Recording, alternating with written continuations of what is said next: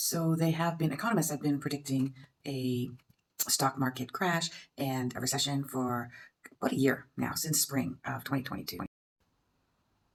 But everybody's like, when is it going to happen? Elon Musk said in the spring of 2022 that it would be rolling out throughout the next year and then take us into 2024. Well, I looked it up inside Real Astrology, and this is what I got. Next month. Okay, hang on. It's not going to be that bad. Wait for this.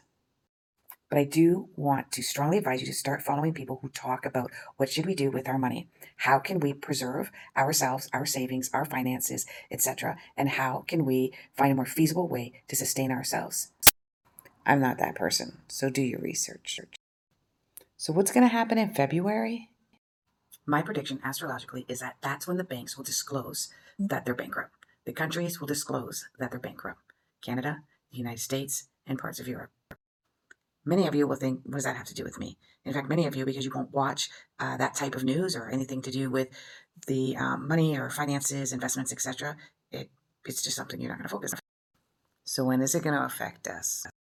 My prediction is mid to late August. That's when it's going to hit hard. Some of you are feeling it already because of the prices of housing, if you've purchased, and also the prices of rent.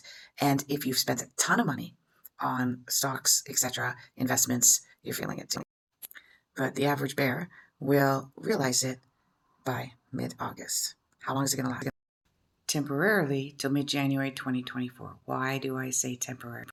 Because those who are in desperate need financially will accept the digital ID concept in June 2023.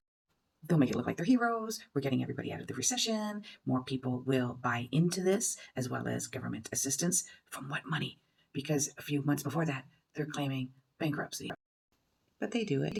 And when all the planets go retrograde again in September of 2025, it's a failure. Back into recession again. That won't last long either. Don't look at this as a threat. Look at it as forewarned and forearmed. We got this.